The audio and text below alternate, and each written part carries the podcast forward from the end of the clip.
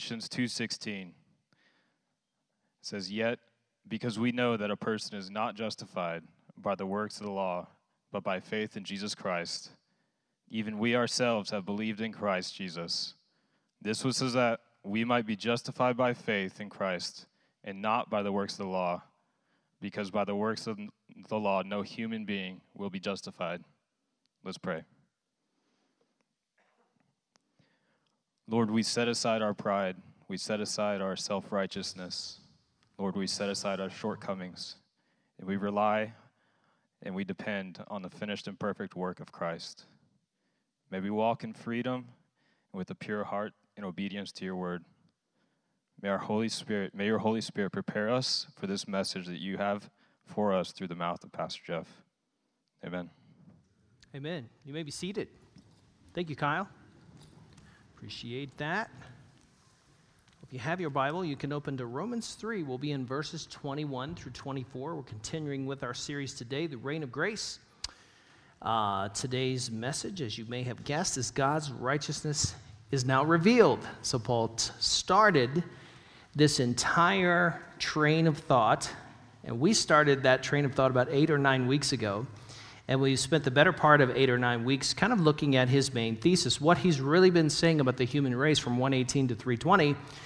And it just turns out that our situation is just about as bleak as you can imagine.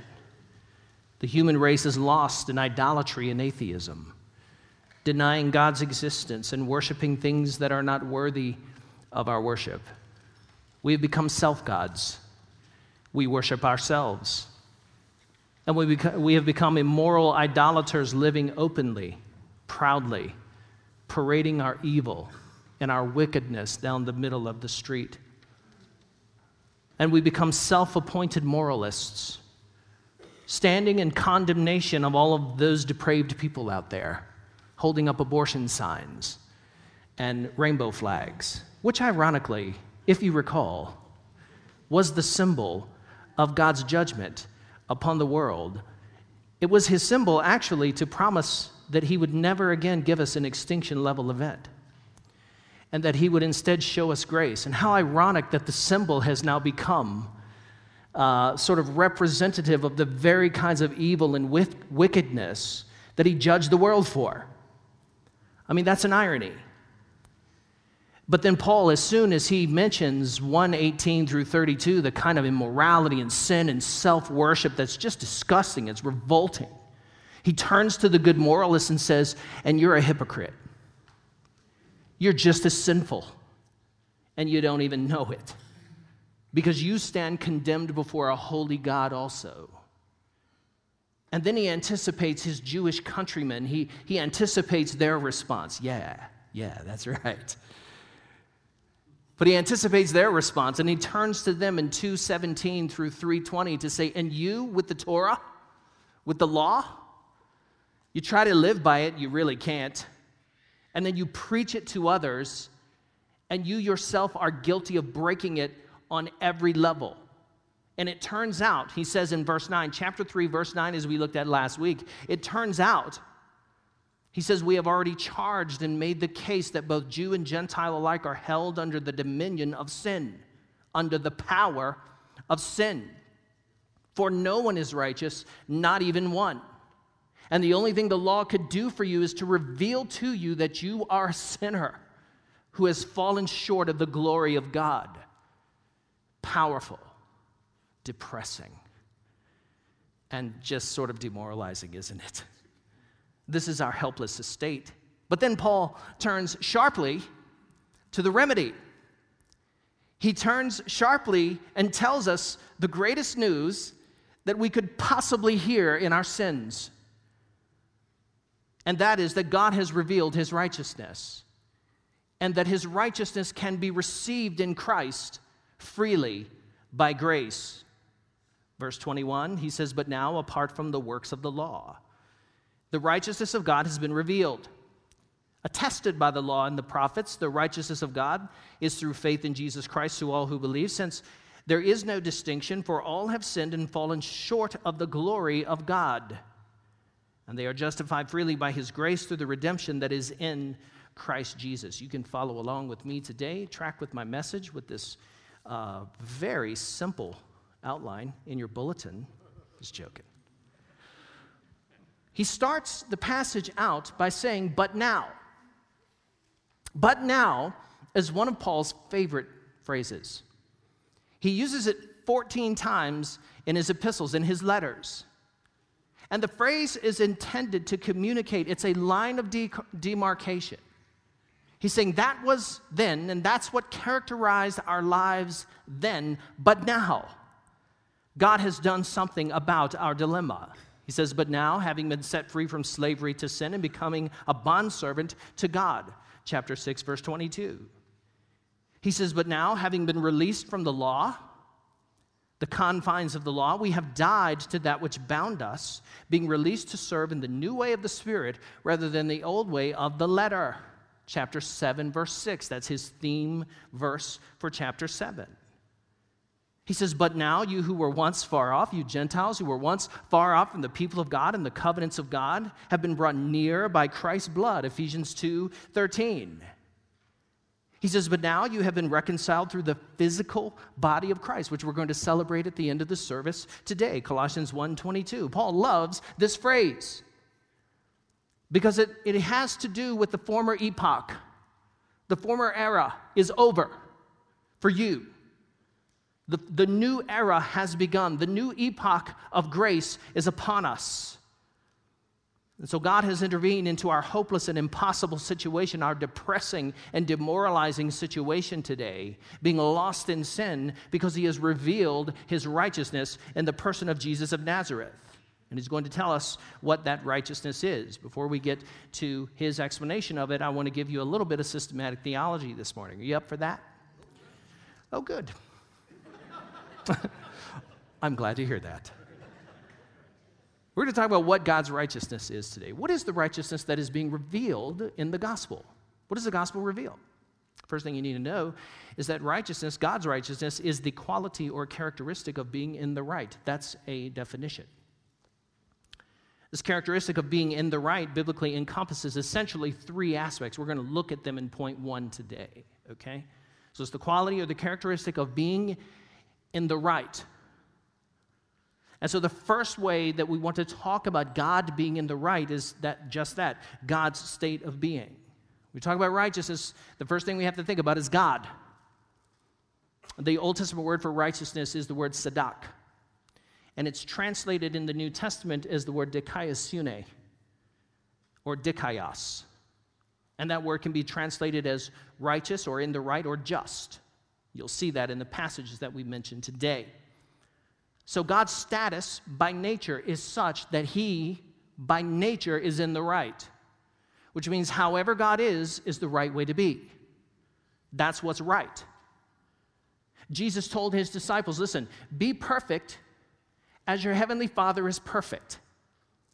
God is infinite in all his moral perfections, and as such, he stands always in the right. Look at how Moses described him in Deuteronomy 32 3 and 4.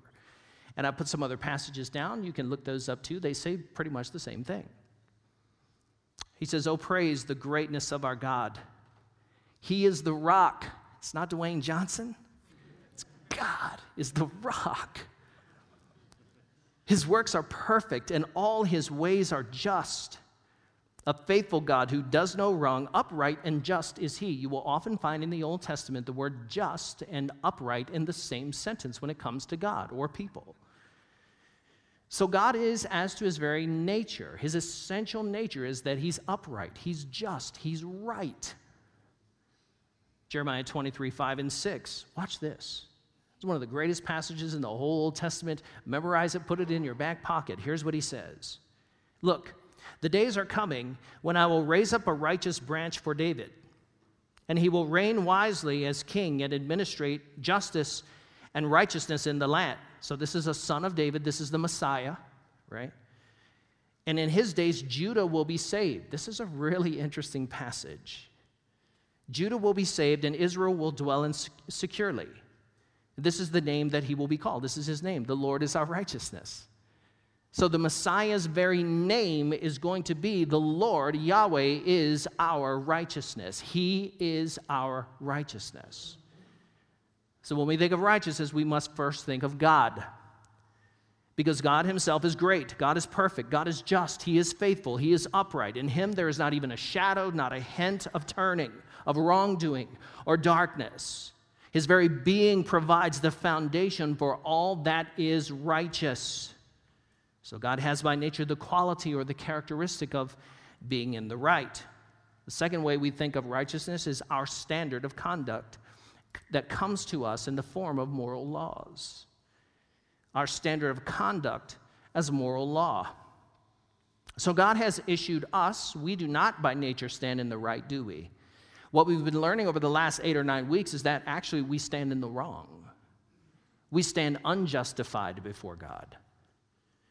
And so, because we do not stand in the right, God issues us moral decrees for us to follow.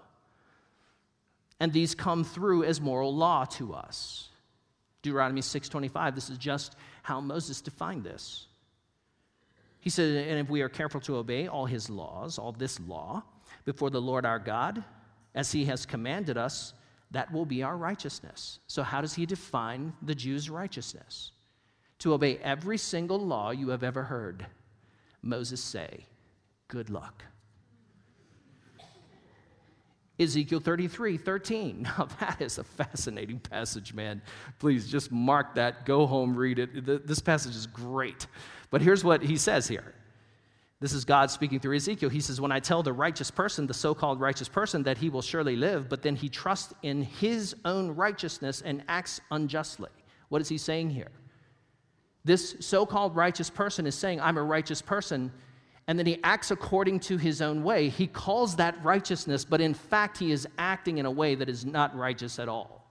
He is calling good evil and evil good, which is what our culture is doing today. And then none of his righteousness will be remembered before me then. And he will die because of the injustice he has committed. So understand now that God's essential state of being is that he stands by nature in the right. And when God issues us moral obligations and decrees that come through to us as laws, that constitutes our moral duty to one another. And that's what's right. The last way in which we think of the word righteousness is God's just sentence, which determines our status or our standing. This is God's just sentence upon the sinner or the righteous person, which will determine now our eternal status and our standing in his court. Okay, so God's righteousness also encompasses the idea of a verdict that he issues on the world. And that verdict either results in acquittal, vindication, salvation, or your damnation, your condemnation.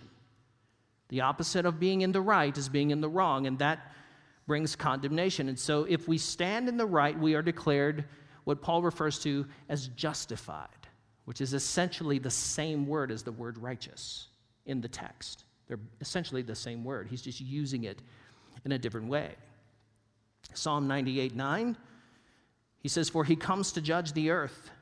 He, God, will judge the world in righteousness and the peoples with equity.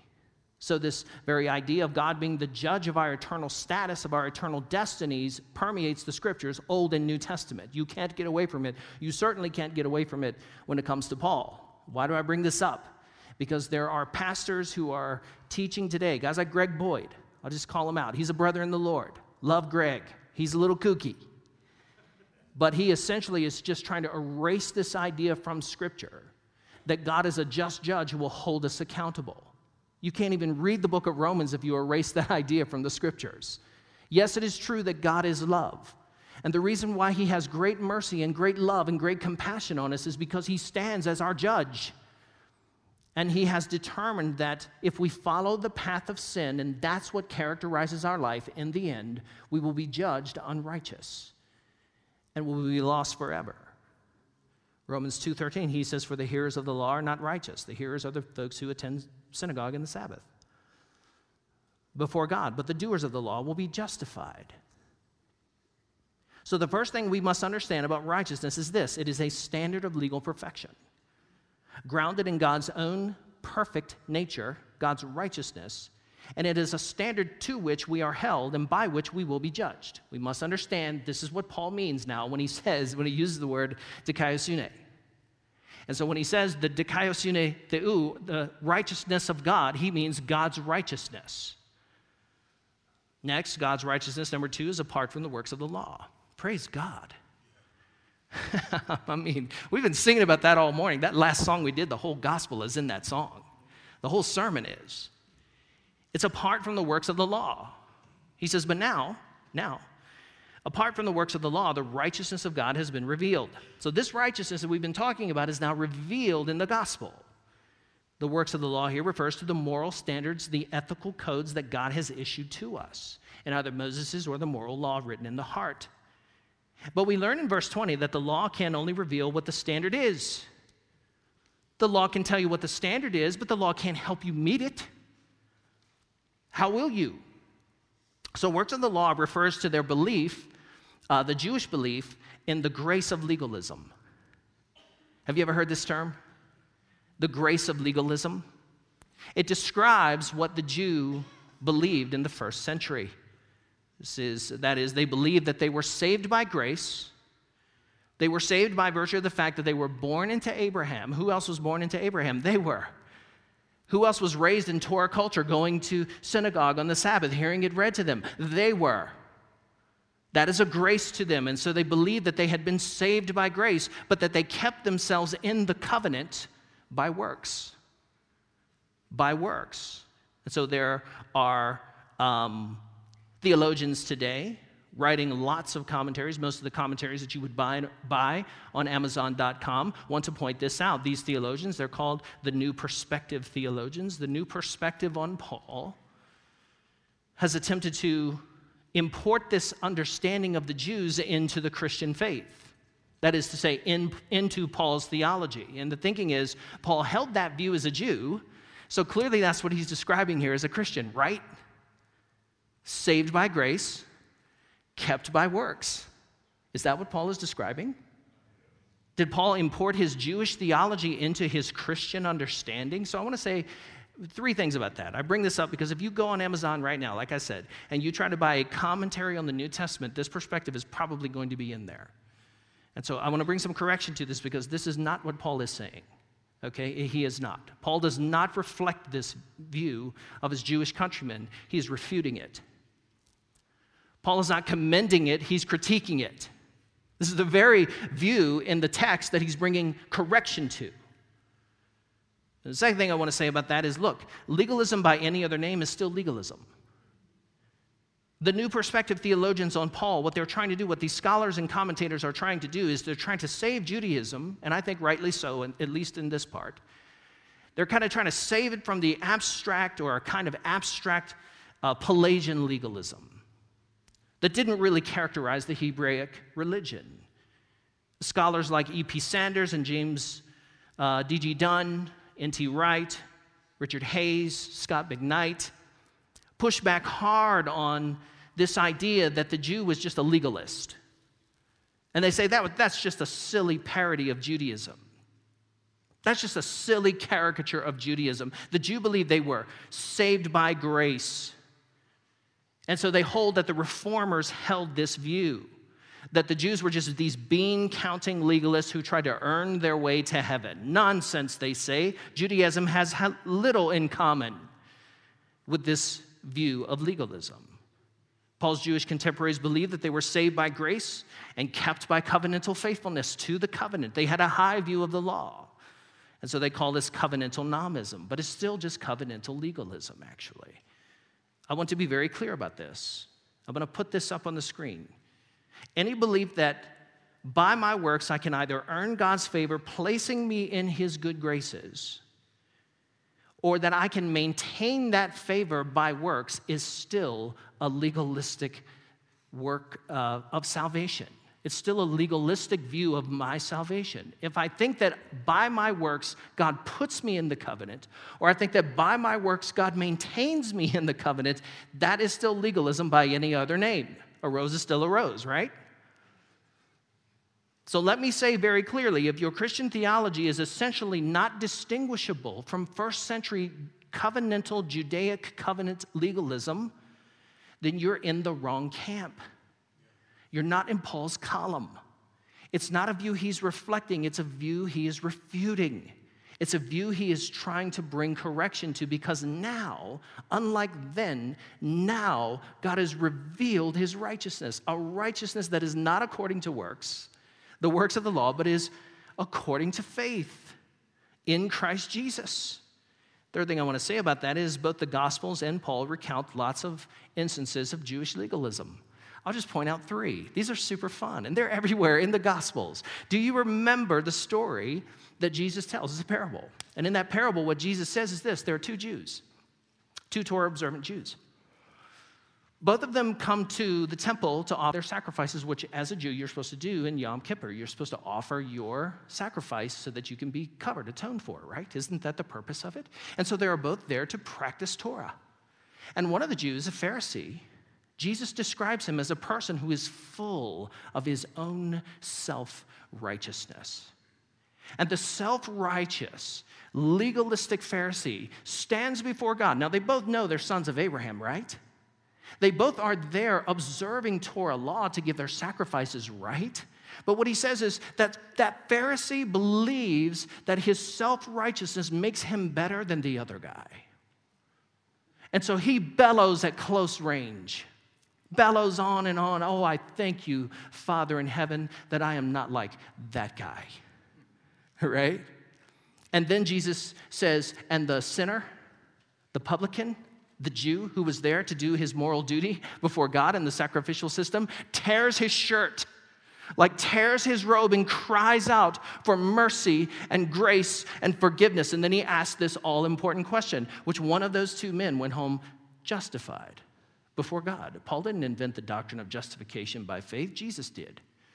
He said, Which one of those two went home in the right before the court of God? And everybody knows the answer. It's the man who confessed his sins and cried out to God for mercy and forgiveness and grace.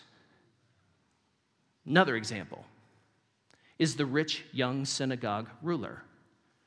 The rich synagogue ruler comes to Jesus. This guy's, in terms of Torah obedience, this guy's about as tight as it gets. He's a synagogue ruler.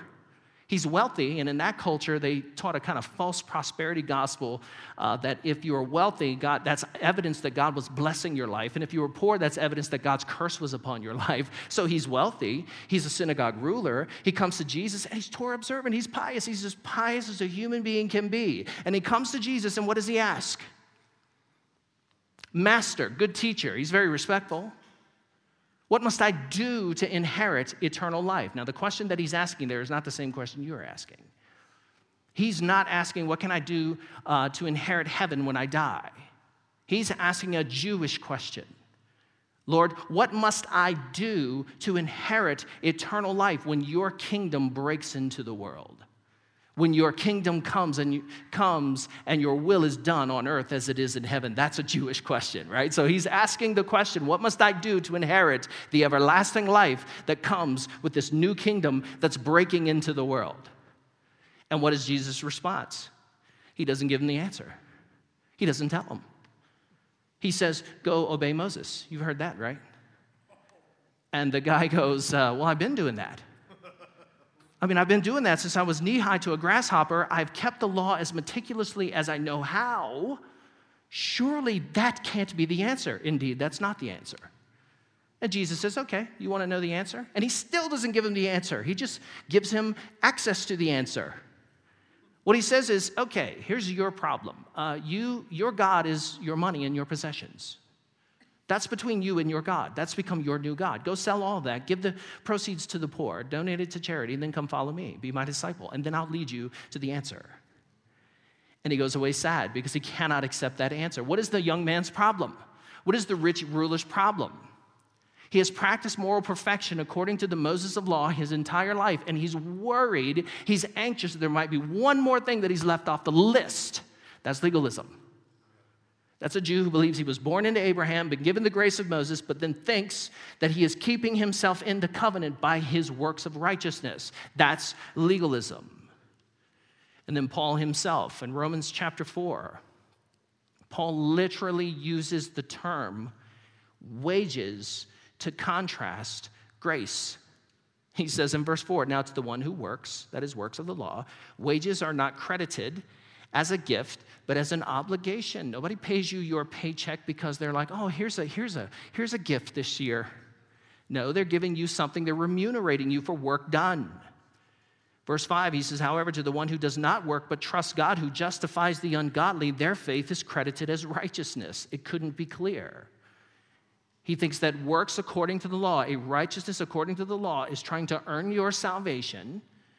And he thinks that receiving the free gift and the free offer of grace is not that. Romans 6:23 he says for the wages of sin and death is sin and death, but the gift of God, the free gift of God is eternal life in Christ Jesus our Lord. Listen, here's what I want to say. Don't blame the reformers. Don't blame evangelical Christians because we see this idea of earning people's salvation, people trying to earn their salvation. It wasn't just made up by the reformers, it's in the Bible. Jews believed this. They thought that they would keep themselves in God's good graces by the works of the law. But now, a righteousness from God has been revealed apart from the works of the law by faith in Christ. God's righteousness is also, number three, attested by the Old Testament. It's attested by the law and the prophets. So while God's righteousness now is not from works of the law, it is also anticipated and foretold by the works of the law and the prophets, thereby upholding the purpose for which the law was given. Paul will literally ask this question in Galatians 3. He asks the question, why then the law? Like, why was it given? He says in verse 20 that it was given to reveal sin to reveal God's standard, and we have broken it. The law was also given to halt the human race rushing headlong into moral oblivion. Galatians 3:19 he says why then the law it was given because of the increase of transgressions to stop us from rushing into moral oblivion before Jesus came. The law was given to drive us into the arms of grace. Listen, if the law reveals God's standard and also tells you that it has no power to help you meet that standard, that will drive you into the arms of God's grace. But the saving righteousness of God that has now been revealed, which is anticipated by Moses and anticipated by the prophets, it's now revealed in Christ Jesus, could never come to full fruition in Moses' covenant. It just couldn't. There had to be a new covenant of Christ's blood and his flesh broken for us. So while righteousness is not according to the works of the law, it is attested by the law. It, the law and the prophets point forward to righteousness, the righteousness of God in Christ. Fourthly, God's righteousness is through faith in Jesus the Messiah.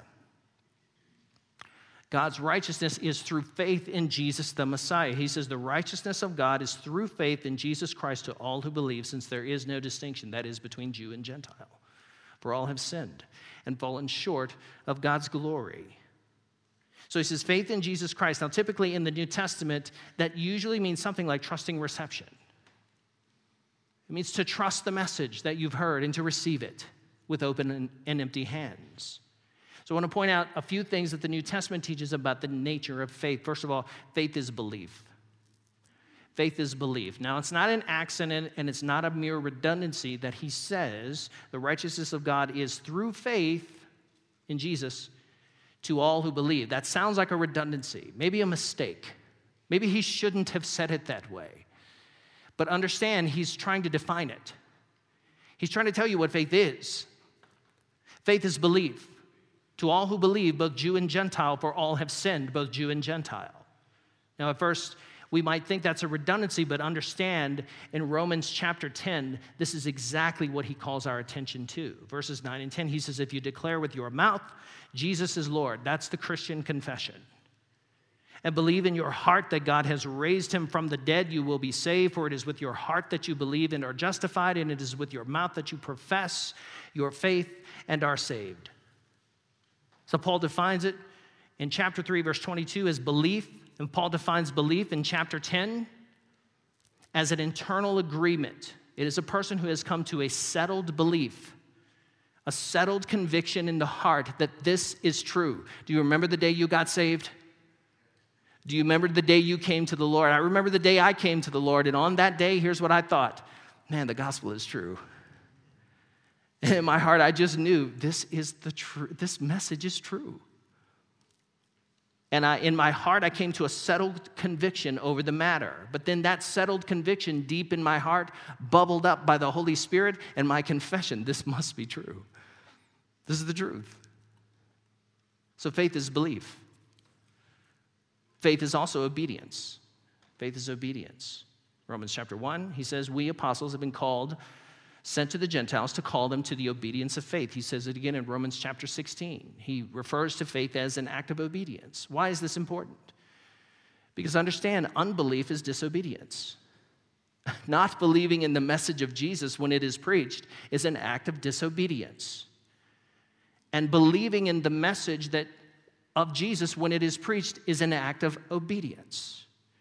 And this is why he calls it the obedience of faith. Next, faith is also a gift. Faith is a gift. So God not only gives us his son, his one and only son, as his gift to save us, he grants us the very faculties that we need and the opportunities that we need to believe on the son. Philippians 1:29 is one of my favorite verses. He says, "For it has been granted to you, Philippians, on Christ's behalf, not only to believe in him, but also to suffer for him." The word granted there is just the word graced. You have been given the opportunity to believe on him. It is God who gives us the opportunity to believe on Christ. Ephesians 2 8 through 9, he says it more clearly, even more specifically. He says, For you are saved by grace through faith, and this is not from yourselves, it is God's gift. In other words, your salvation is not your gift to God, it's God's gift to you. So God gives me three things. God, as a human being, God gives me the capacity to trust. That is one of the, one of the things that makes, uh, that defines what a human being is a capacity to believe in that which I only have some evidence for. So he gives me the capacity for belief. He also gives me the opportunity. Listen, I didn't choose to be born in the Bible Belt in the South and hear the gospel on Sunday morning and, and, sin literally all weekend until Sunday morning and go to church with mama and get saved again and hear the I didn't choose that. God is the one who gave me. He's the one who decided the times and the places in which I would live to hear the gospel. So he gives me the capacity as a human being to believe. He gives me the opportunity. He puts me in the very times and places where I need to be in order to hear the message, but then he also gives me the very faculty, the mental and spiritual faculty that I need to believe. He is the one by the Holy Spirit who turns on the light of the darkened mind in sin. He is the one who, by the Holy Spirit, sets the prisoner to sin free to believe. So, this salvation, saved by grace through faith, is not of myself. It is a gift that is given me from God. Faith is a gift. The faith also must have the right object. He said it's faith in Jesus Christ. He doesn't just say faith. I love this question. Are you a person of faith? Do you ever use that on anybody, by the way? I use it all the time. I think it's just a great door opener. I think it's a great discussion opener. But here's where I'm going. I want to know do you have faith in Jesus? And not just any Jesus, the Jesus of this book, the Jesus of history what is the message of Jesus? Who is he? Colossians 2 9 kind of sums it up. Colossians 2 9 says, For in Christ all the fullness of the deity lives in bodily form, has tabernacled, tabernacled, taken up residence in a human life. All the fullness of the deity, whatever God is, has taken up residence, has come to tabernacle in a human life, Jesus of Nazareth. John tells us that he was the Logos, John chapter 1, verse 1. John tells us that he was the Logos, the Word from eternity past, that in the beginning was the Word, and the Word was with God, and the Word was God.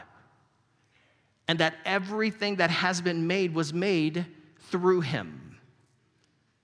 And then in Philippians chapter 2 tells us that Jesus, who was in very nature God, who did not consider equality with God something he needed to grasp or hold on to, but instead poured himself into the form of a human being, a servant, and then a slave, and then a crucified man in obedience to the Father. And so, if, listen, if you don't have that Jesus, you just have the wrong Jesus, and your faith is totally worthless. There are a lot of people in the United States, and I met many of these people who just believe in my fairy God Jesus, who gives me a miracle a day and prosperity to keep all my troubles away. That's a false Jesus. There's no such thing as the magical Jesus. Or how about the Jesus who is just the greatest of all prophets? Well, Islam teaches this. They have actually, uh, relatively speaking, they ever have a very high view of Jesus, but it's not high enough. Jesus is the greatest prophet who has ever lived. Yeah, but he's more than that. That's true, but he's more than that. He's the Son of God and God the Son. If you don't have that Jesus, you got the wrong Jesus. Or how about the LDS faith? I had a conversation with two young men who came to my door a couple of weeks ago and they wanted to talk about Jesus. And so for the next three and a half hours, uh, I explained to them how quite literally everything they believe is wrong. And, they, and at the end of it, they said, Sir, can we please go? You've never heard a Mormon missionary say that to you, right?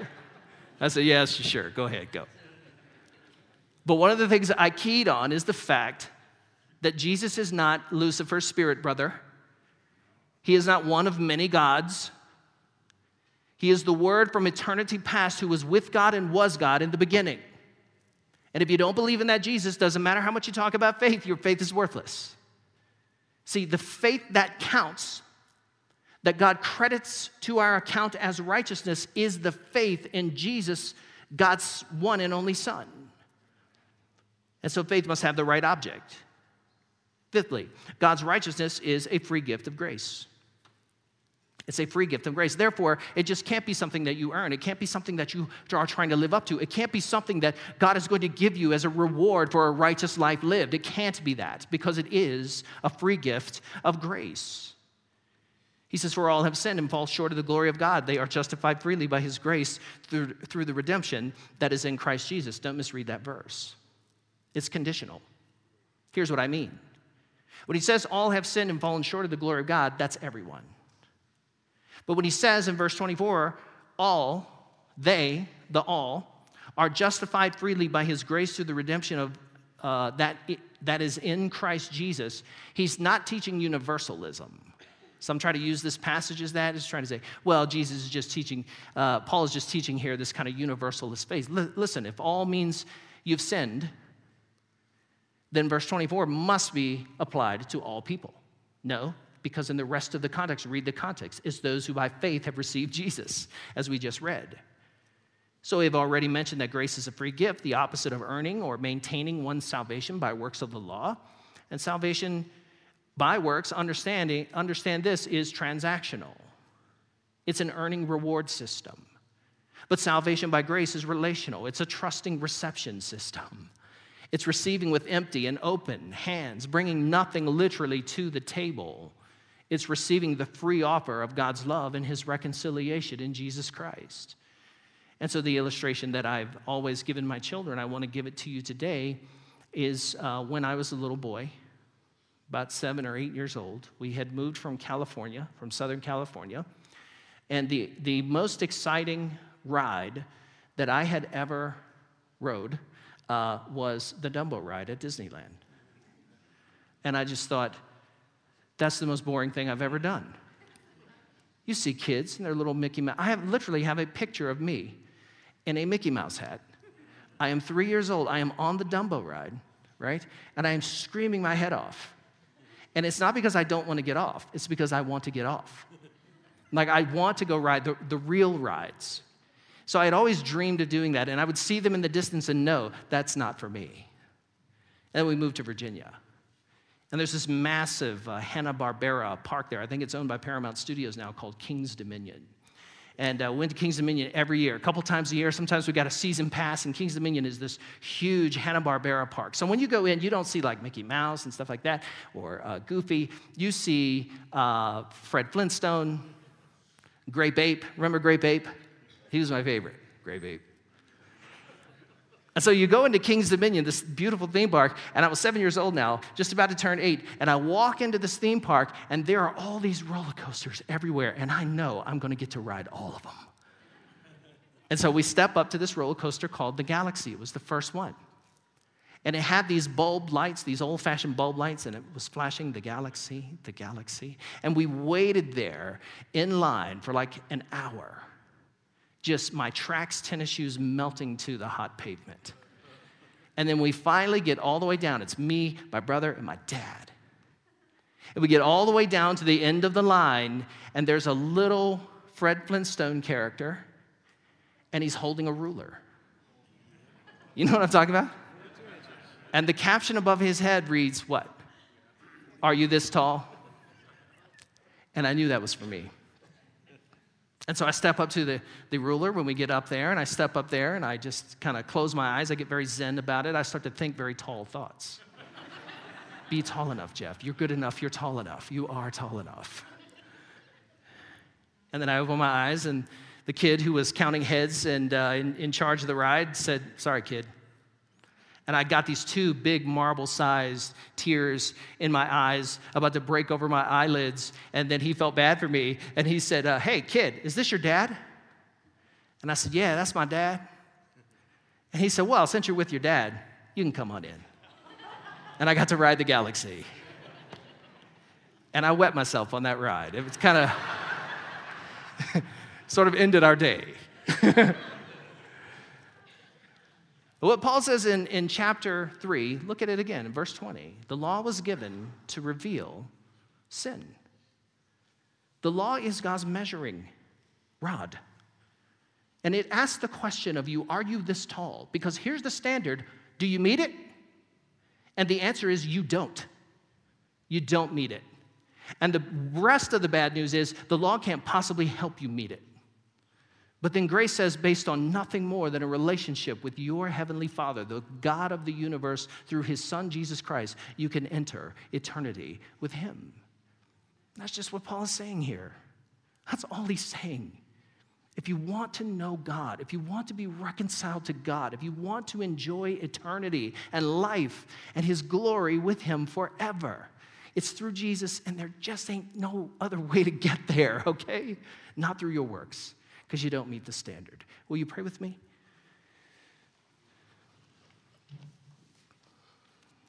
Father, we thank you today that we do not have to trust in our own efforts or righteousness, either to bring us into grace or to keep us in grace. God, you knew from eternity that we were not going to be a safe bet,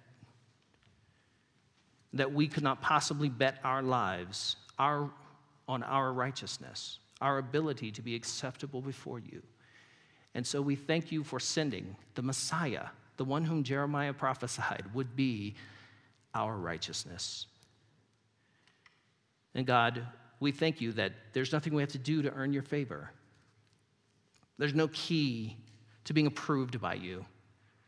It's just trusting what Jesus has done for us on the cross, trusting in his blood, which is fully sufficient for our salvation.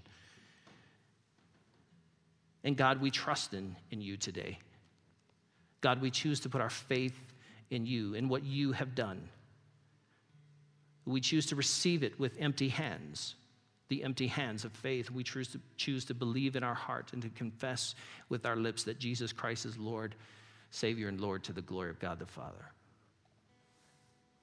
And God, as human beings who have received this free grace, we want to live in the ample resources of grace the abundant and ample resources of this free gift that has been given to us. And we want our lives to conform to your word. And we want our lives to look like Jesus, to look like the grace and mercy of Jesus and the truth of Christ in the word. And we thank you that you've given us all these things. And if you're here this morning and, and you haven't received Christ, would you do it now? It's just coming to a settled belief in your heart a settled conviction in your heart Jesus died for me. Jesus gave his life for me. Jesus was resurrected from the dead so that I could be saved and be with God forever. Would you just make that conviction, that, that confession today? And if you're here and you're a believer and you have made that confession, would you just trust the Lord and begin to live in the ample and abundant resources of His grace today? And let perfect love drive out all your fear. We thank you for that in Jesus' name. Amen.